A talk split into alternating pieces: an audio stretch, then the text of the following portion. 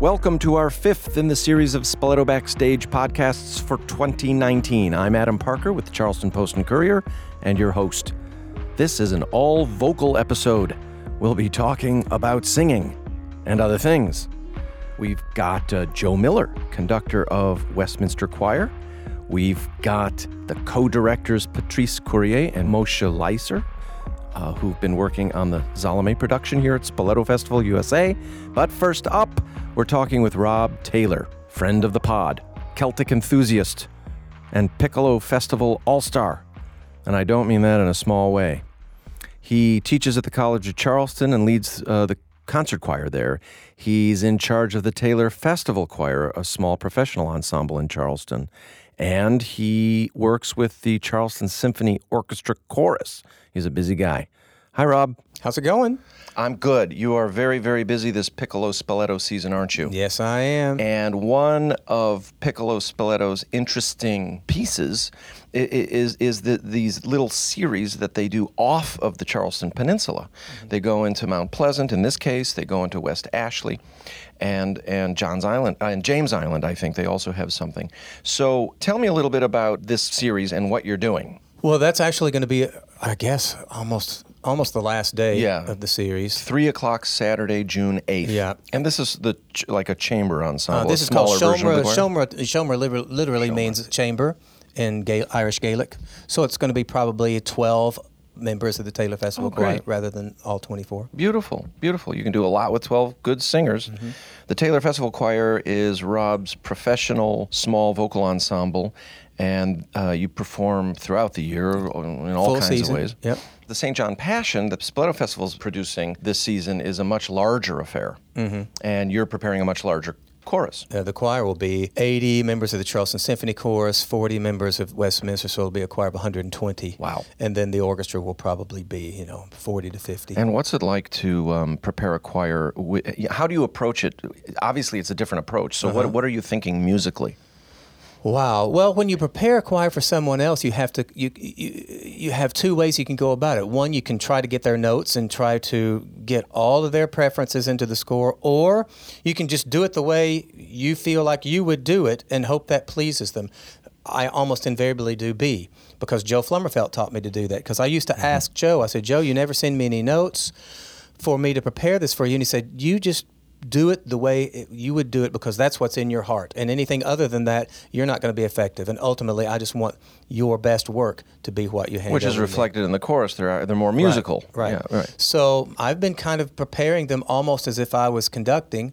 Um, it is a difference between a larger ensemble and a small ensemble, and the works are very different. That's true. The St. Yeah. John Passion, there's a lot of chorales, mm-hmm. which are difficult, but they're not virtuosic. Mm-hmm. Uh, you mentioned Joe Flummerfelt. For our listeners who don't know, Joe Flummerfelt recently passed away. He was one of the original Spoleto Festival anchors, the, the director of choral activities, and conducted the Westminster Choir for years and years.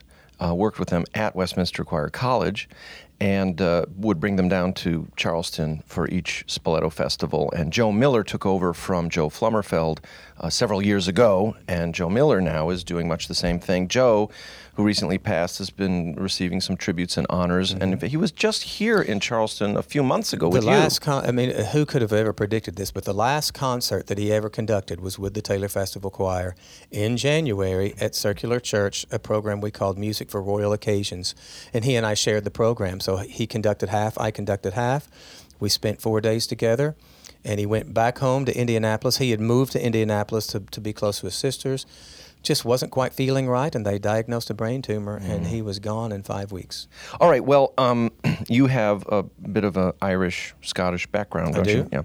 Which makes you a little obsessed with Celtic music. Maybe think, a little yeah. obsessed, and of course, I married an Irish lass who um, whose my wife's parents immigrated from Ireland in the late 50s. So she was raised in Beaumont, Texas. But if you can imagine a bumper sticker that might say something like born in Texas, raised Irish, that would have been my wife. so she was absolutely raised Irish. And so I, I'm from Arkansas. So the Scotch Irish influence is very pervasive in Arkansas anyway. But then I married an Irish girl, so Celtic music and all things Celtic have been a big part of our marriage and a big part of our professional life. And pints of Guinness, apparently. I might I might be, be known to consume a Guinness every once in a while. Yeah. With you, actually. Uh, I see. Right. Yeah. Well, it's like a meal. It's it's, it's good for you. I, I, I strongly advise it uh, to all of our listeners. So, um, so well, tell tell me a little. So you're doing basically two things, right? The Taylor Festival Choir is going to sing some uh, music from from the Isles, Yep. and your wife is going to lead Na Fidléirí, the, right. the the fiddle group. Well, there are several things going on in the Celtic art series. So the two main ensembles are Na Larry and the Taylor Festival Choir. Taylor Festival Choir is doing a concert called Music with Our Friends, and that will be music literally written by people, by composers that we know. Oh. People like Stephen Paulus, Michael McGlynn, James MacMillan, or or composers like Edward Hart or Chelsea Lowe, who's a, a native of Charleston, who is off doing super great things. We're And doing a world Edward is premiere. on the faculty of the College He's of the Charleston, chair yeah. of the music department. Yeah. So that's one of the concerts we're doing. Taylor Festival Choir is also doing a concert called Celtic and Classical. Uh, it's soloists from the choir. So the Taylor Festival Choir, for the listeners that don't know, is comprised of some local singers, but also some singers that I fly in. So there's a lot of great soloists, a lot of young opera singers in that choir. So this concert, Taylor Festival Choir soloists, gives them opportunity to show off their soloistic capabilities, which you heard in the B minor mass. That's because right. all of those soloists Brilliant. came out of the choir. All right, which is what Bach did. That's right. Right, yeah. Then Na Fidléirí is going to do concerts. One of their concerts is called St. Patty's in June. Mm-hmm. So basically, the stuff we, we do around St. Patty's Day, we're doing it in June. Festive. That's right. And then uh, one of the great um, Foot stomping. that's right. And one of the great Celtic harpists of the world, um, Kim Robertson, who is really the pioneer of the Celtic harp. I I don't want to say rebirth, but um, kind of, uh, you know, Part of the resurgence. the Yeah. resurgence is the word I was looking for. So the resurgence of the Celtic harp, she's largely responsible for, and um, she'll be here performing with Na Fidléirí in two different concerts. Will she uh, descend down from heaven with Maybe her harp? we were working on that. Yeah, We're- okay. Mm-hmm. We're working on that sort of stagecraft. And then for those of you who have been to some local pubs, you might know Carol Brown. He's one of the great Irish folk singers of the area, and he's going to do an entire concert by himself, and he's terrific. Wow. it's awesome. Well, uh, this sounds all very exciting. Clearly, you're going to need more than one pint of Guinness, though, to get you through it all. I try to limit myself, but yes, I might need more than one. Excellent. Wonderful. Thanks again, Rob. Good luck uh, with all of these programs. It looks like uh, you'll be busy, busy, busy, Well, it's a busy. special time of year, and I just want to urge all the listeners to go, go, go, go, go to concerts. Be live concert goers. Nothing is more special than being at a concert in the flesh, in person.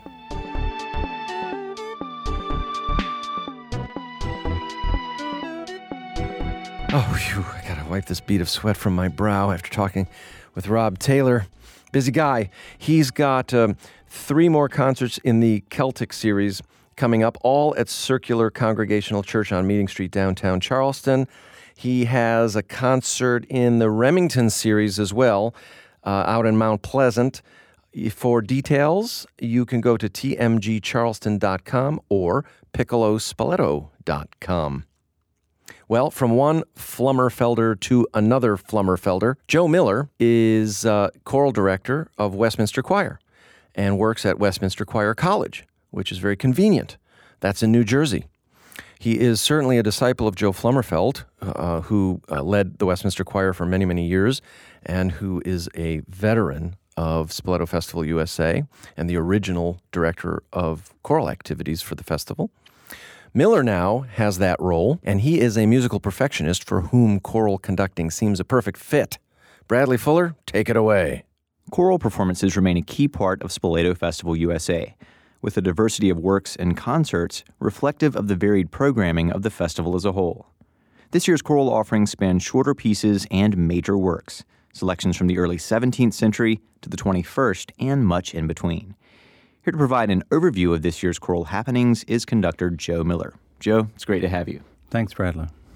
A big feature of this year's festival is the June 4th performance of Bach's St. John Passion at the Gaillard Center. Now, this is a substantial work by the composer and one from not so late in his career. He was pretty young when he was working on this.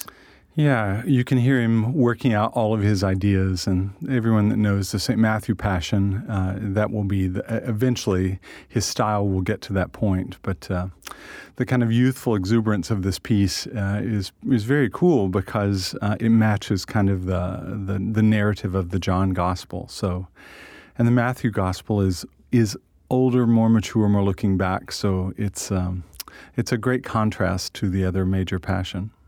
And this work from the very beginning has these moments kind of of tension. Uh, I guess you could say passion in several senses of the term, but the suffering in the older sense, but also the love in it. I, I mean, I'm struck by even the very opening and then what is it the choir comes in with? Uh, Herr, Herr, Lord, you know, take us on this journey of your passion. Yeah, we start with these cries. And again, this kind of youthful, the, the orchestra is just churning at the beginning of the piece, trying to work it out. You know that it's going to be a really dramatic piece. Um, and, you know, Bach uses the, uh, the choir in the piece the same way. Whereas in some of Bach work, like the St. Matthew, there's a lot of there is a lot of reflection, and here the chorus is in it all the time, focusing on being the crowd and, and kind of changing characters. So it has a very um, I, wanted to say exuberance, but it, it, it, it's more than exuberance. it's just it's they're they're in the plot. They're dedicated to it all the way through the piece. It's exciting to listen to. There are the choral parts, but then some of the arias too. There's the biblical text and also some extra biblical text. A lot of components here. Uh, what's the most important thing to get right in a work of this scale? Well, as a conductor, the thing to get right is how the story is paced. It is such a, a, a, story and a dramatic story. So it's arriving at the drama at the right time and pacing it. And as you said, there are these beautiful arias, and some of them are reflective, and some of them move uh, are, are, are rather forward looking. So there's a lot of contrast in, in the arias of the piece. But the biggest thing for me to get right as conductor is how the story is paced. I understand that this work, aside from the music within it itself, when it comes to performances of it and the way it's been received, there has been some controversy over the years with uh, maybe certain anti Semitism perceived in it. What's your understanding of this situation? It is definitely a, a, part of it, and I think it is according to how you look at it, because we directly refer to that this is the Jewish people that are doing this to Jesus Christ. That that is, and there's lots of references directly to that. Now, uh, and there's been lots of research, you know, done about it, and it's uh, it is is a controversial part of the piece. For me, growing up reading the Gospel of John, I I see the Jewish people in the piece as being everyone. I see, see it being uh, all humankind that uh, that are doing this, but it is definitely a direct. Bach in, in, the Passion is directly saying the Jewish people said this, the Jew, Jewish people did this. They said to crucify him. So there is a lot of direct contact with that text. But that that is the text that we have in the Gospel of John. You're heading up to choral concerts, which feature a range of selections. What's in your mind when constructing one of these programs? Like those to be given at St. Matthew's Lutheran Church. I see listed Monteverdi, late Renaissance, early Baroque, then also Ted Hearne, who was born in 1982. So, what's your idea going into constructing a program like that? I, I love to bring a huge variety to a concert audience in a, in a choral concert. I think it uh, keeps it interesting, but also when you're dealing with a basically a cappella program, you're also trying to think about how to uh, break that up so it's just not one sound coming all the time. So th- there's that going on in my brain when I'm programming. Um, the other thing is that I want it to be interesting, but I also want things to link together. So this is a thematic program, and the the theme of the program is about finding and defining love. Um, so in the case, we have a piece by Sven David Sandstrom, uh, uh, which is a text from the Song of Solomon about love, and we do this beautiful bluegrass set uh, about love, love of home, and then we we contrast that with this piece by Ted Hearne called Consent, and consent is not about love at all. It is about fear. It is about it. It, it totally is defining what the Me Too movement is right now. So your singers really have to bring their own experiences to bear with that or change mindsets. I mean, is there a non-singing component that goes into this, I suppose, that they have to prepare for as well? In shifting between such different works? It certainly is a, a mindset, but the hardest thing is is changing style. So with with each with each piece of music, I mean, a question that I get asked a lot is, well, what is your sound, or what is the sound of the Westminster Choir? And I just my response is always, the choir sounds like the group is 18 to 24 years old, basically. That's what they sound like. But our job is not to make a sound, it's to serve the music that we're doing. So we're trying to take whatever piece that we're given and we're trying to make the sound of that piece. And so that's what they have to do with each piece that we do because they are coming from such different time periods that we have to we have to change our mindset, sing, change our singing style. Um, and so we're trying to serve the music uh, throughout the program. And it's the most difficult.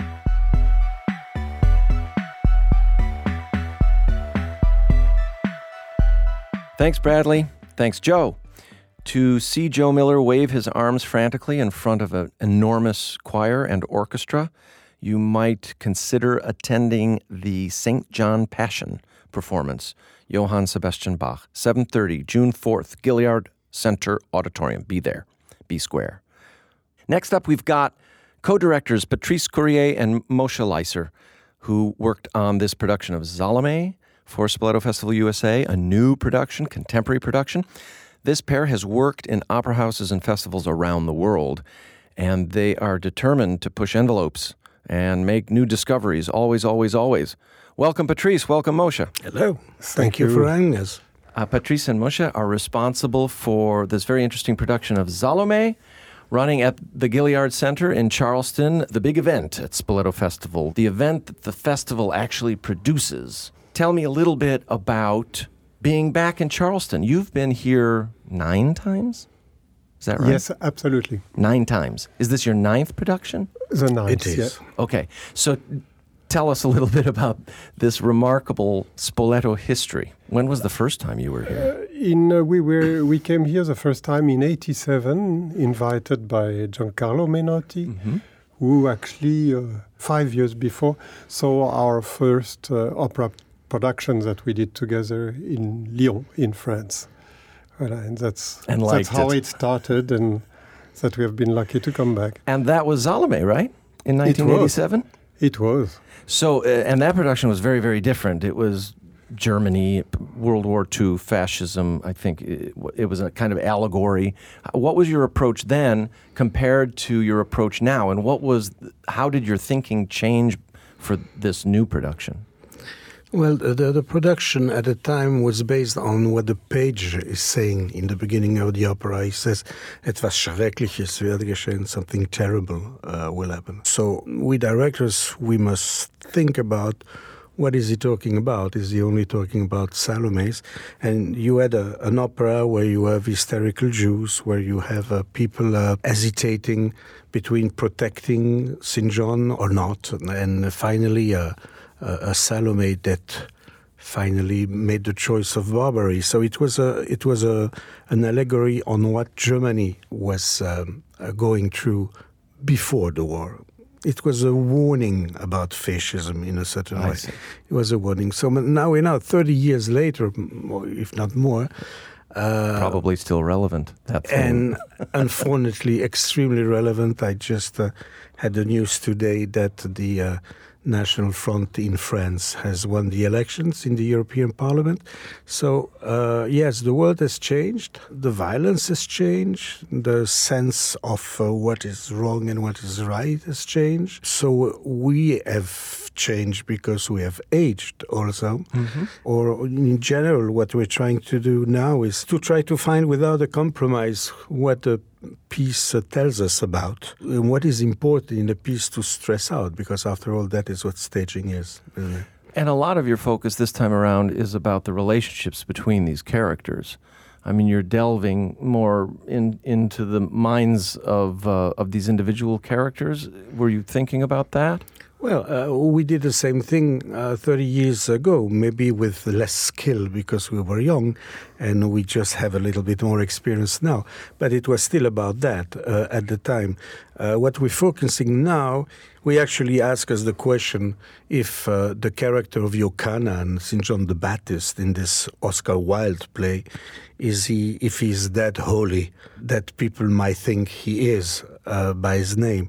And when you read the text, he's saying he's cursing women all the time, accusing them of being the source of all evil Of in all the evil. world, and appeared to us much more like a religious fanatic than uh, the voices, the voice of of uh, reason or the voice uh, of God. Uh, on the other side, uh, yes, the family relations. We did not stress that enough in our production 30 years ago. Uh, family relations are very important. I think that Salome being under the sexual harassment of her stepfather, Mm-hmm. her mother being obliged to basically shut up because her husband Caught is in the very middle, yeah. is very powerful and you cannot you can't say a word. Uh, Though she and- tries to defend her and hopes that Salome is defending the mother at the Yes, exactly. But but uh, it's a little bit hard uh, for her to do that, and also because uh, in that production we show very clearly the collusion in uh, Wilde's play between the political authority and the religious uh, authority. Because finally, in our production, by the end, they are the murderers. Right. So a lot of the work that you do is very interpretive. You take this tip of the iceberg, and then the rest of the iceberg underwater, all of your stuff that you're bringing to it, is uh, often pretty ambitious. In, in this current production of Salome, we won't give anything away, but uh, you do take a number of liberties with the traditional historical approach to the story. Is that typical of your work? Do you often try to find some new new angle or new setting or to explore through which the story can be told? Yes, uh, yes, probably, uh, because it's just what is interesting is to help the audience also to listen to a piece in a different way than they have. Yes. Uh, because with great uh, works of theater, uh, opera theater, you have different possibilities to look at them, and you always discover. I mean, there are there are scores with which that we have done so many times, and on which we have worked so much, and there is always something different, and it it, it just brings new blood. It's it's never out of provocation or to be original, really never. It's just to help look at it and hear differently. That's what interests us. I mean, first of all, it's for even for us to try a new way and uh, To and, gain and, more uh, understanding. yeah, exactly. Um, Strauss wrote that in 1905 on a play by, by Oscar Wilde. I think that nor Oscar, Oscar Wilde Richard were written a crowd pleaser in order to give to the audience a wonderful evening where they can, you know, sit back, relax, and listen to wonderful music and beautiful images. I think that both of them were artists that, that had something to say uh, about the world. Uh, the music of Strauss is about dissonances, stridences, uh, a contrast, beautiful, uh, beautiful harmonies. I Soaring mean, there is lines, so much beautiful. beauty, but as all great composer, he realized that uh, beauty without the ugliness doesn't make sense. That it's the combination of both of them that eventually makes a piece of art. And Oscar Wilde's the same. I mean, his play is totally immoral. You know, it, it is it is the most immoral play. That's why I. It was I- scandalous when it came out, and the opera well, too was, was, it was yeah, censored. It was censored so. everywhere. It was censored in London, in Austria, in New York. It was censored when it opened. How it dare you open. take this religious theme and tell us this story of Yeah, exactly. female sexuality? Yeah, exactly. right? So people who come to see Salome and expect to see a, a documentary about the New Testament, of, of course, no. And also, if they expect, uh, if they expect to see uh, all the cliches about a, a sister and the prophet in chains and, and, and whatever, we've seen that. It's, it had its time, but we're not living in that time anymore. So there you go. Things have changed. Uh, things this have this sort of leads me to my last question for you, which is the the value of the festival setting. I mean, you, you obviously you like to come to Spoleto Festival. You've done it nine times, and you're able to do particularly creative work here because you're given license to do that because the festival itself has a mandate to push the envelope. that's what festivals do, after all. And that's a little unlike a traditional opera house. So tell me a little bit more about your experiences here at Spoleto Festival and perhaps other festivals, and whether or not you approach your work differently depending on the venue and the setting. I know, never. I know, never, because it would be to have um, a prejudgment on the public. Yes. And uh, I think we bring what we believe in and what we want to say through a piece, because you never know what the public will be. And, uh, and to imagine we come to Charleston, to, uh, to the States or to Austria, and that we would do it differently, that's wrong. I mean, the only difference is when you have more money to spend. you right. can you have go. sets, but, but that would be the only thing. But uh, no, uh, really not at all. But I it think would be the same. We would do the same thing in in No matter- you know in, uh, well, in Do you Austria. feel differently when you're at a festival like Spoleto versus a traditional opera house somewhere? No, but what's interesting is, and what's important, as you mentioned, in, in a festival like Spoleto, is that the freedom of creation is guaranteed. Because if not, we would not have come.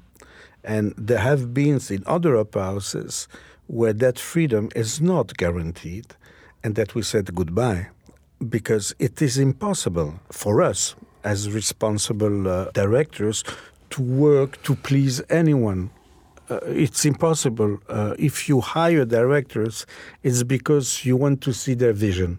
That's why you hire You have uh, to trust them. Yeah. And You have and to. if if if if uh, in in the middle of the way you, the vision doesn't suit you or doesn't suit a sponsor or doesn't suit a reviewer or I don't know what, for us that's so irrelevant, so irrelevant.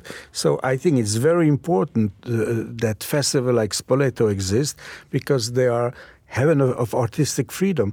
There aren't that many of them. Especially in opera uh, in this country and in other countries, uh, some some general manager uh, could could be scared and say no, that's not good, or the board will not. Li- I don't know. Risk you know, averse. pressures. Yeah, people are And on the contrary, here we had constant support from Nigel Redden, and I think it's very important, very important for everyone who runs an arts uh, festival or an opera company to be uh, rocks rocks of resistance against the shows that are average, that are just crowd pleasing, and that are closer to fine entertainment uh, for rich people. And uh, against the that- pressures of special interests. Yes, and special interests. So, so I, I- think that all the conversation we can have today about what's happening in the world, the microcosm in opera reflects the same thing. Opera is not, you know, we- we're not creating a void.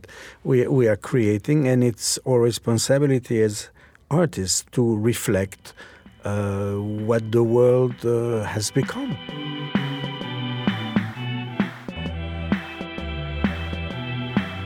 Well, those are interesting guys. Thoughtful, interesting guys.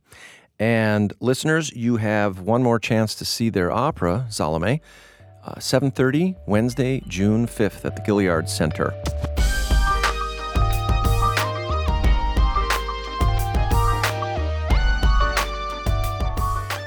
Well, it's time once again for your favorite part of the podcast our suggestions for what you might consider seeing in these waning days of Spoleto Festival USA.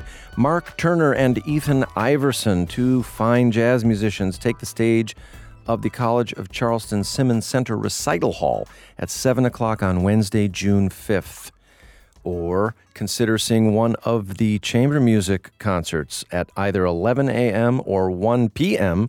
at the Dock Street Theater. You could literally throw a dart and probably not go wrong. Uh, or finally, what about Caracalla Dance Company, all the way from Lebanon, performing 1001 Nights at the Gaillard Center at 7:30 on Friday, June 7th.